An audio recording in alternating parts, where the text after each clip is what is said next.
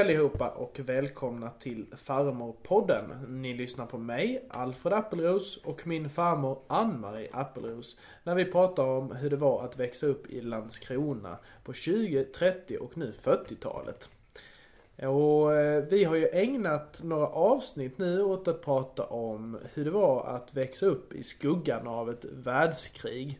Och om inte jag minns fel, farmor, så började vi faktiskt närma oss slutet av kriget och freden.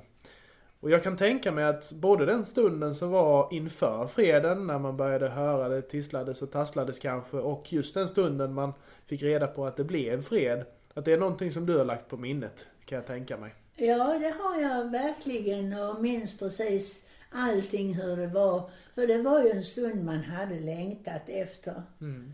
Och, men det började lite innan, ska jag tala om ett par dagar innan freden riktigt kom, så ska jag berätta om hur det var.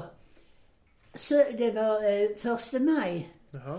Mm. Och det hade vi då fritt ju. Mm. Så vi skulle ju gå ner och lyssna på musik nere på Rådestorget, och Lilian och jag stod där nere och lyssnade på musik, och då fick vi se en av våra scoutledare, han heter Lennart Rådberg, och han kom cyklande och sa: hej flickor, ni måste skynda er hem och ta på scoutuniformen och följa med, för vi ska gå till Tuppaskolan och där ska vi packa madrasser. Det var pappersmadrasser, alltså något mjukt papper som var hopsytt. Okay. Och så skulle det packas med halm. Uh-huh. Vi ska packa madrasser för det ska komma flyktingar och bo på skolan. Och de kommer från Auschwitz, det är unga judeflickor som... Uh-huh.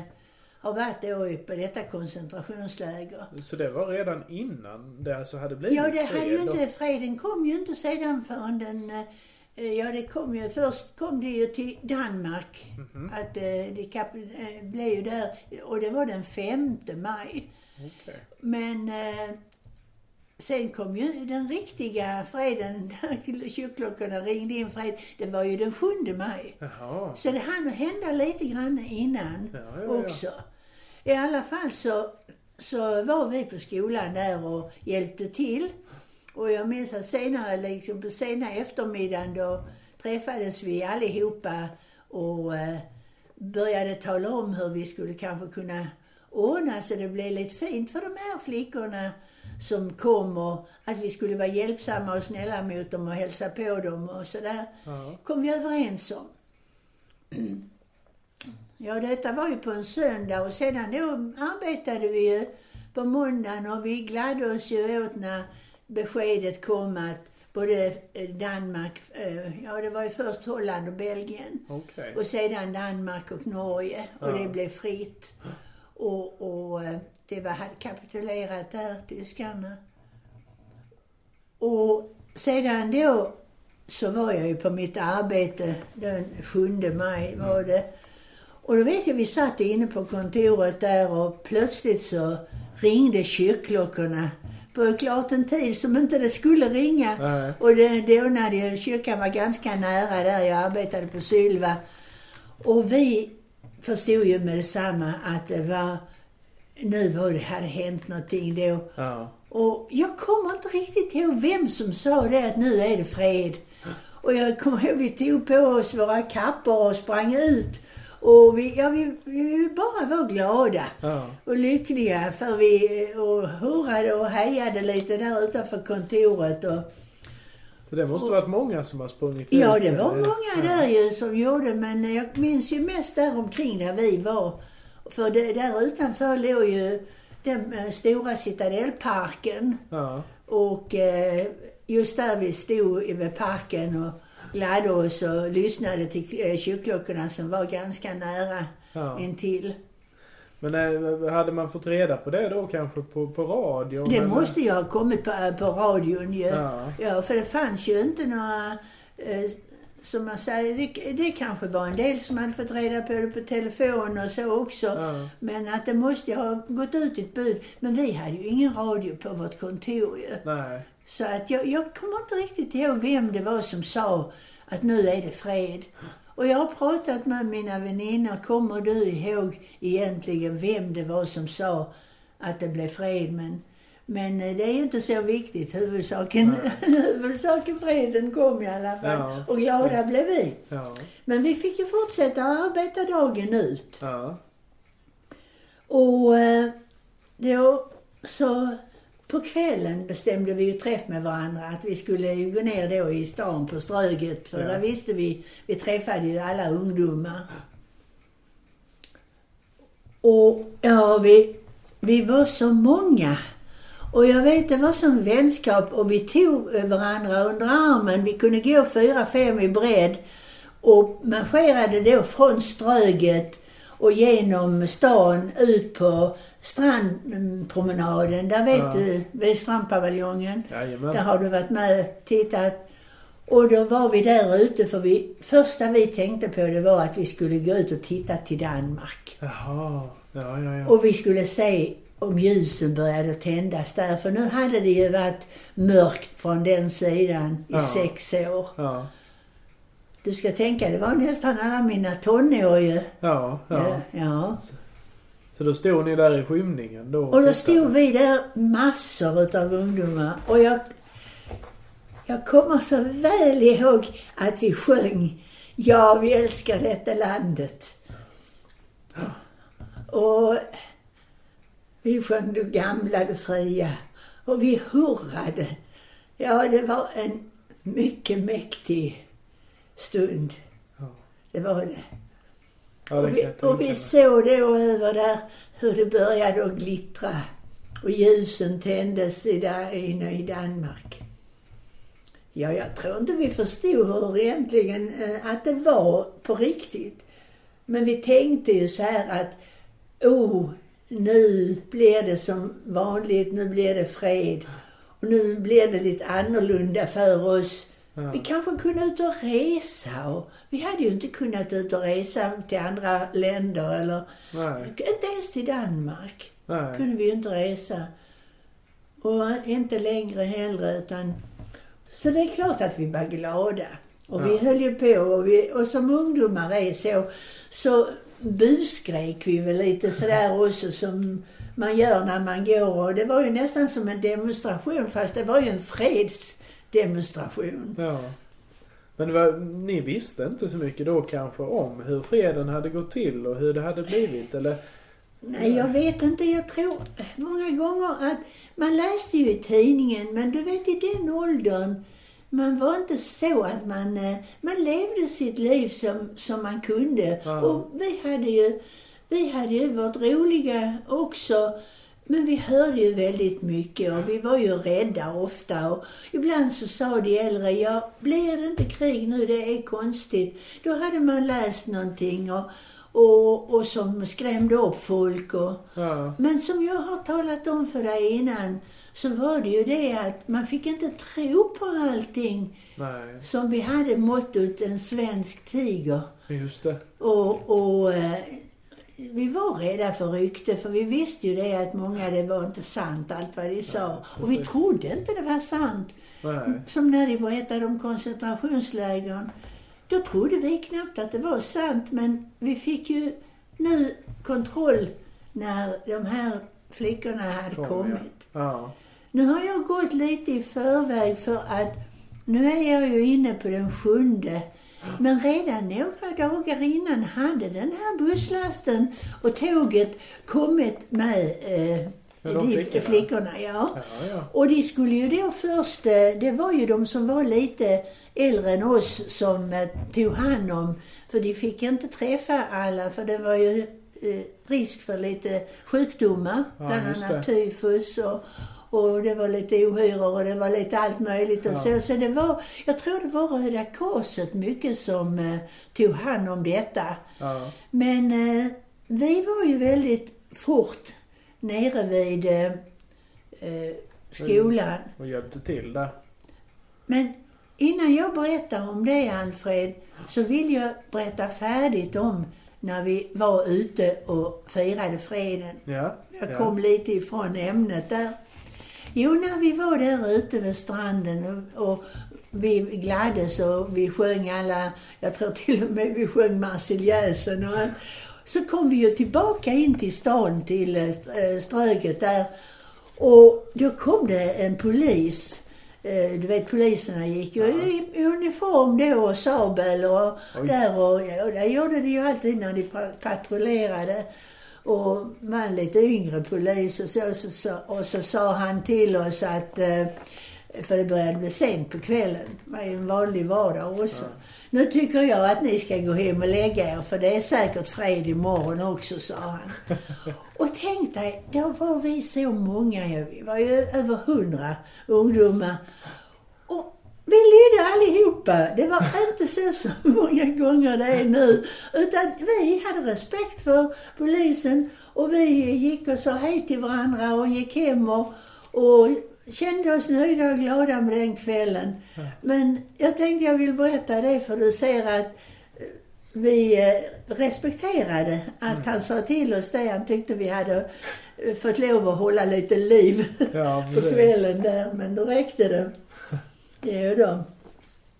Jaha, men så det var firandet så att säga av freden där? Det var det ju, så det var ju inget annat större firande, utan det var väl människor själva och kanske många de skålade med varandra när de kom hem på kvällen och var glada att det var fred. Men i Stockholm, där var det väldigt mycket. Jag vet, det visade ju på journalfilmer. Och sen, de hade ju kastat ut både sånt här man hade på kontoret, du vet, remsor från räknemaskiner och allting. Så det dalade ju ner där på Kungsgatan. Det har du kanske sett på bilder. Så att det var ju inte bara vi, utan det var ju hela Sverige var ju lyckligt och glada då ju på. Och alla tänkte väl det att nu kommer karlarna hem och får slippa och åka ut i kriget hela tiden och missa sina jobb och sådär. Så att... Men ni fick hjälpa till rätt så mycket med olika saker då kanske?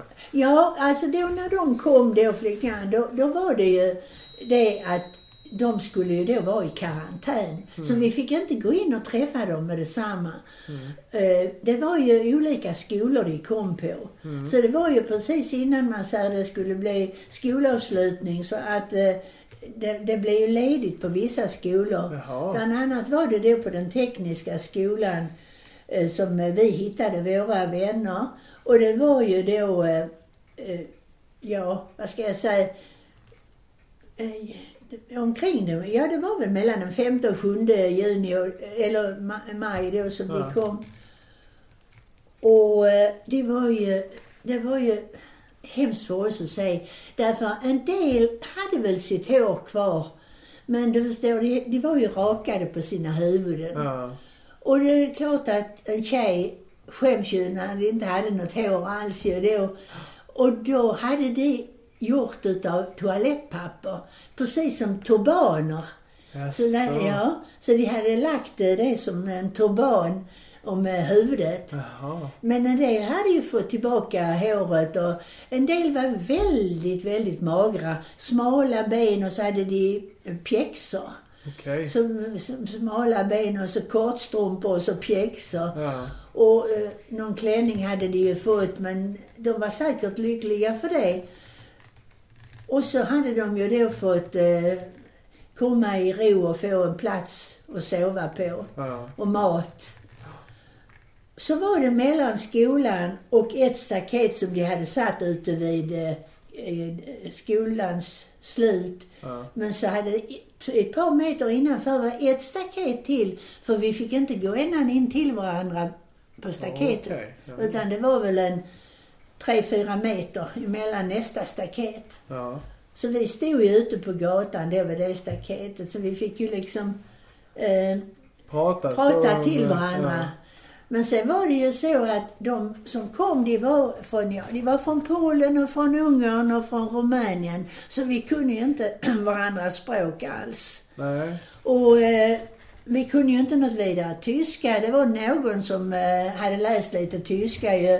Men vi kunde ju knappt det heller. Så Lilian och vi sprang ner till Törnqvists bokhandel och köpte varsitt litet lexikon. Jag har det kvar här så du ska få se det. Och så stod vi där med våra små lexikon och letade upp orden och försökte att prata med dem. Och de försökte att tala om för oss hur de hade haft det. Och den som kunde det bästa tyska, den översatte ju till oss ju. Och så hade vi då med oss kläder. Ja. Så jag gick hem till mor och sa, för jag hade ju lite klänningar som jag kunde ge bort och någon kappa. Och så valde vi liksom ut någon tjej som vi tyckte så glad och trevlig, eller glad, men jag menar så, som vi ville hjälpa särskilt. Ja. Och då fick jag ju syn på en flicka då som stod, hon var rätt så pigg av sig och hon stod och tittade långt och jag mötte hennes blick. Och så frågade jag vad hon hette och då hette hon Lillie Schreiber. Ja. Och sen började vi så smått. Jag hade en till som hette Etel, kommer jag ihåg. Mm. Och så hade Lillie en syster där som hette Hanna. Och så berättade hon att de var 6 systrar. De hade överlevt alla, men en hade kommit på lasarett för hon hade dåligt hjärta. Ja. Så hon var inte i Landskrona. Men en dag, förstår du, så kom det hennes systrar till den andra skolan som låg, man tänker sig, kvarteren möttes så man kunde gå ner i hörnan i den ena skolan. Ja. Så såg man snett över gatan så var det Tuppaskolan där. Ja. Tekniska skolan och Tuppaskolan, de låg precis bara med gatan emellan. Ja. Och där träffade hon sina systrar. Så jag kommer ihåg att de stod och sjöng till varandra. De var väldigt glada för att sjunga, de här syskonen. Och det var likadant med Lillie, att när hon fick någonting av oss så sjöng hon en sång för oss. Hon hade ju ingenting att ge oss. Men hon visade sin tacksamhet i att hon sjöng en sång. Ja. Visste de då, eller det kanske du, om du har fått reda på, visste de redan innan de kom till Sverige att alla hade överlevt, eller...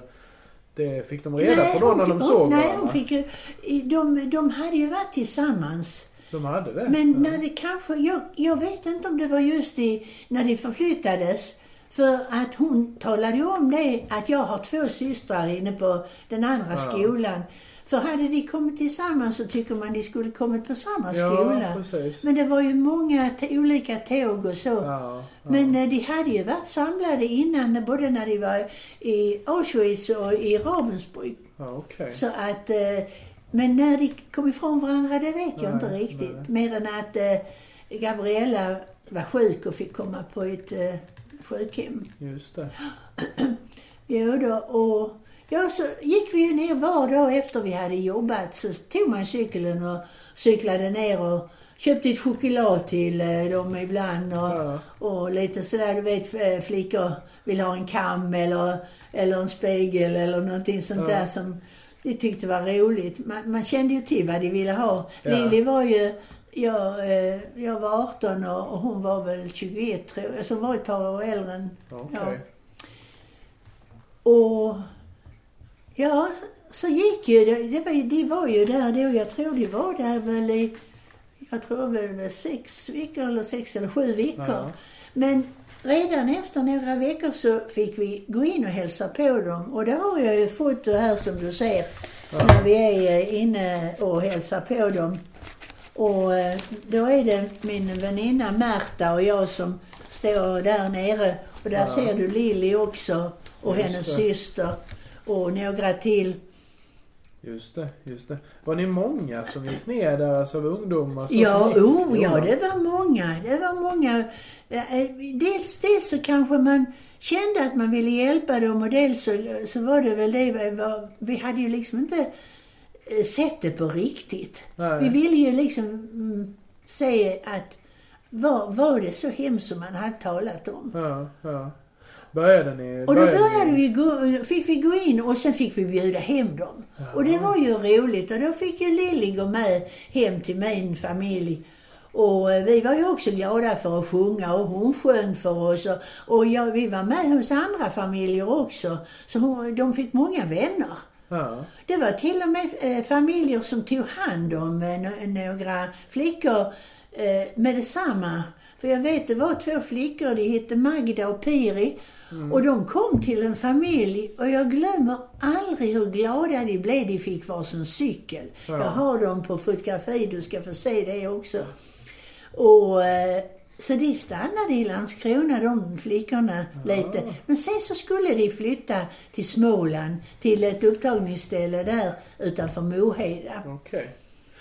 Jag tänker mig en sak som jag funderade på. Var det bara flickor som kom? Det var bara flickor då. Ja, ja. Det kom pojkar senare också. Ja, okay. Ja. Var det unga flickor? Alltså var det, ja, det var i den åldern. Du ser på bilden där att det är ungefär. Men det var också äldre som hade fått lämna ifrån sig sina barn. Jag hade en där, hon hette Aranka. Och jag glömmer aldrig när hon berättade hur de hade tagit hennes 4 barn ifrån henne. Ja. Och sen bara att hon fick gå ner i saltgruvorna och arbeta. Ja. Och hur hon andades när hon sa detta om att de hade tagit hennes 4 barn. Och det fick väl vara i tiggarskammaren. Ja. Ja. Så det var ju kvinnor om man säger där. Och den yngre, en ung flicka, hon var säkert inte mer än en 15-16 år, hon berättade om hur hon hade fallit på knä ner för en militär, någon högre, och bett på sina knä att hon skulle slippa och följa med honom, för du vet, det utnyttjade flickorna också ju. Ja. Och det var sorgligt och liksom så ovant för oss som inte hade hört talas om något sådant under kriget ju. Nej. Just det. Nu får man ju veta allting med detsamma genom internet och på mer med tv och så ju. Jo då. Ja, så åkte de ju då. Och när vi tyckte det var så sorgligt när vi sa adjö till dem och de skulle åka till Småland. Men det var lustigt för de hamnade i Moheda. Och där hade jag min moster och mina kusiner och... Ja. Och min kusin, han var fotograf, så han hade varit ute på det här stället där de bodde och tagit kort, och de hade varit inne i Alvestad på hans fotateljé och tagit kort. Jaha. Så han skickade till mig, för då hade de talat om att jag hade varit i Landskrona och han hade väl sagt att han hade släktingar där. Ja, ja. Och på sommaren så reste ju mor och far upp, då var inte jag med, men de reste ju upp till min moster då. Ja. Så mor och far hälsade på Lillie och hennes syster där uppe i Sletthög hette det. Okej. Okay. Ja, men sen så slutade den kontakten, för sen visste vi inte vad de skulle bli av, om de skulle åka tillbaka till sin hemland eller sitt hemland. Så att det blev ju en avslutning då. Men vad som har sen hänt där, det kommer jag till att berätta i ett speciellt program. När jag efter 53 år träffar Lillie igen. Ja, men det vill jag ta i ett eget program för sig. Det får vi göra. Det får vi ta i ett specialavsnitt. Det får vi göra, ja. Men märkte ni av freden något mer? Alltså sådär? Ja, det kom ju så småningom. Inte med detsamma kanske precis. Men jag minns att det kom ju apelsiner och bananer. Och det var kö på EPA långt ut på gatan för vi skulle få köpa apelsiner. Och sen kom det ju efterhand, men det dröjde ju lite längre, men det kom ju strumpor, nylonstrumpor och sådant, och nya saker som en väska kunde man köpa i plast. Det hade vi ju aldrig, vi sa plastik, sa vi då. Okay. Ja, och det var svarta, blanka handväskor och du vet, det kom väldigt mycket nyheter. Men det var ju inte precis den sommaren. Nej. Slapp utan, ni ha kuponger och sånt ja, där? Nej, det tog tid. Vi hade kuponger på kaffe innan jag gifte mig 1949. Oj. Så minns jag att jag hade kuponger med, när jag flyttade upp hit. Jaha. Så jag tror inte kaffet, det var länge kupong på. Ja. Men efterhand så slutade det upp när allting kom igång igen. Ja. Var det gengas och sånt med på bilen? Ja, det var likadant där att det var ju kvar. Men det började ju sedan att komma igen så att... Så handeln och så var det första och sen så... Kunde du resa över till Danmark någonting sen också eller? Det gjorde vi nog, ja det gjorde vi 1946. Och det är också ett äventyr som jag tänker berätta om. Ja. Men jag tror det blir för långt idag. Ja. Så vi får ta det när freden kommer, första besöket i Danmark. Och vad vi kunde ha med oss lite som de köpte, så vi fick lite danska pengar så vi kunde gå och äta där inne. Ja. Men de hade inga kläder eller så där inne som var ordentlig kvalitet. Nej. Mm. Ja, nej men det är spännande att höra om freden och vi har ju som sagt, nu tar vi avstamp in i en ny tid. Det blir det faktiskt, ja. Men arbete hade vi ju fortfarande och jag jobbade fortfarande på Silva och trivdes bra där. Så att, och sen blev det ju det att vi kunde ju åka ut lite mer och vi åkte till Stockholm och till Jörsholm och där min syster bodde. Mm. Och där hade jag ju kunnat, jag hade varit där under kriget också på mina sommarlov, det var jag ju, men nu var det ju lite fritt. Ja. Så. Ja, nej men det blir spännande att höra vidare sen med alla dessa historier, men vi har pratat på en stund här så vi får ta lite paus till nästa avsnitt. Ja, och jag hoppas att du förstår hur känslorna var när det blev fred. Och då hade vi haft 6 år av krig och 6 år i ens liv då, från 12 år till, och jag var ju 18,5 år när det slutade. Ja. Det var ju rätt mycket som hade hunnit att hända under de åren i min utveckling ju. Ja, precis. Med skola och börja arbeta och... Ja. Och så mycket som kanske i utveckling som inte hade kunnat komma till med, men som du säger med handen började igen och apelsiner och alltså, Ja, nej men tack så jättemycket för berättelsen fram, och så får vi också tacka våra kära lyssnare. Så vi säger väl tack för idag. Ja, tack för idag, och det ska bli lite fortsättning på det här vänskapen med min väninna Lillie Schreiber. Jajamän, det ser vi fram emot. Ja. Ha det så bra, på återhörande.